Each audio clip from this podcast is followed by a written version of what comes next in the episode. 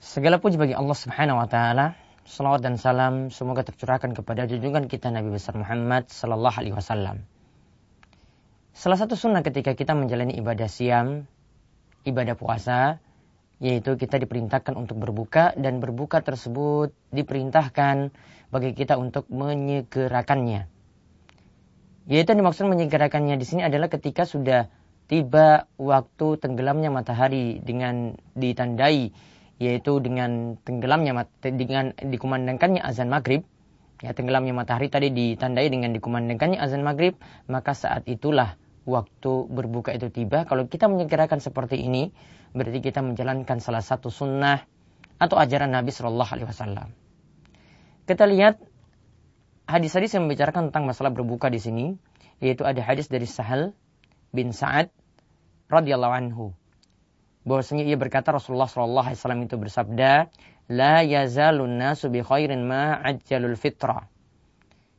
Manusia itu senantiasa berada dalam kebaikan selama mereka menyegerakan waktu berbuka. La yazalun nasu bi khairin ma ajjalul fitra. Manusia itu senantiasa berada dalam kebaikan selama mereka itu menyegerakan waktu berbuka. Hadis ini muttafaqun alaih diriwayatkan oleh Imam Bukhari dan Muslim. Dan dalam riwayat Tirmizi disebutkan ada hadis dari Abu Hurairah dari Nabi SAW beliau bersabda Allah Subhanahu wa taala berfirman Ahabbu ibadi ilayya ajaluhum fitrah Hambaku ya hamba-hambaku yang paling aku cintai di sisiku itu adalah orang-orang yang menyegerakan waktu berbuka.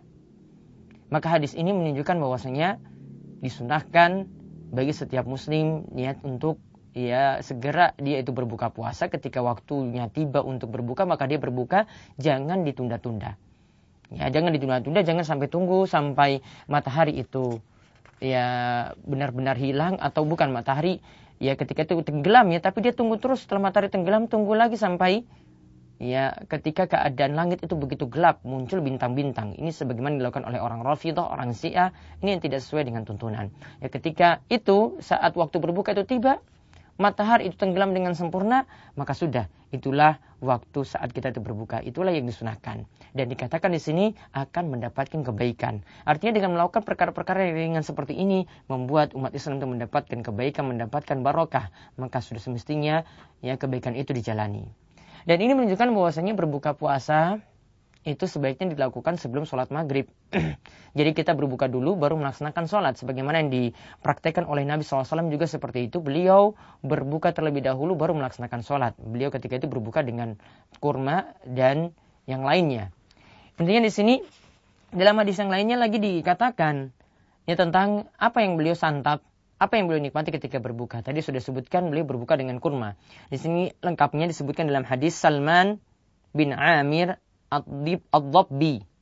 Dari Nabi Shallallahu Alaihi Wasallam beliau bersabda Iza aftara ahadukum falyuftir ala tamar. Jika kalian berbuka maka berbukalah dengan menyantap kurma. Fa illam yajid kalau tidak dapati falyuftir ala ma. Maka berbukalah dengan air fa innahu tahur karena itu dapat mensucikan.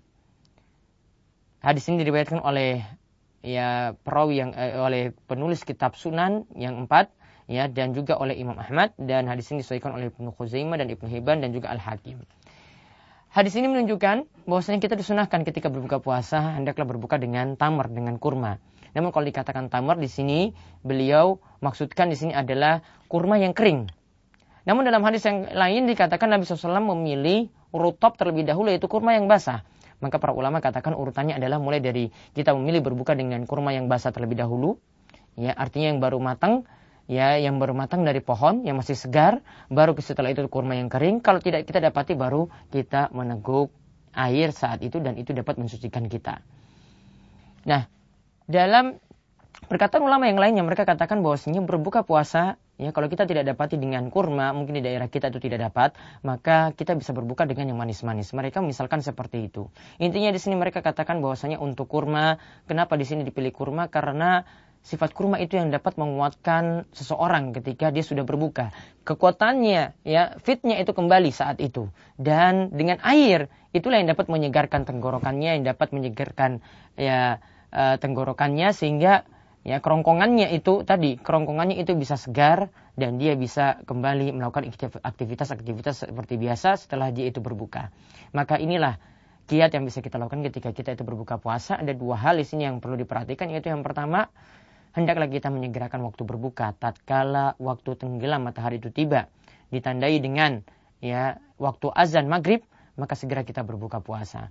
Kemudian uh, yang kedua yang kita bahas tadi adalah bahwasanya berbuka puasa disunahkan dengan menggunakan tamar ya dengan menggunakan kurma.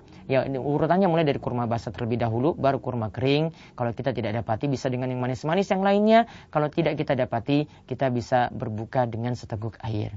Mudah-mudahan dengan mengetahui hal ini Ramadan kita puasa kita pun itu semakin berkah dan menuai kebaikan yang banyak. Wabillahi taufiq hidayah. Wassalamualaikum warahmatullahi wabarakatuh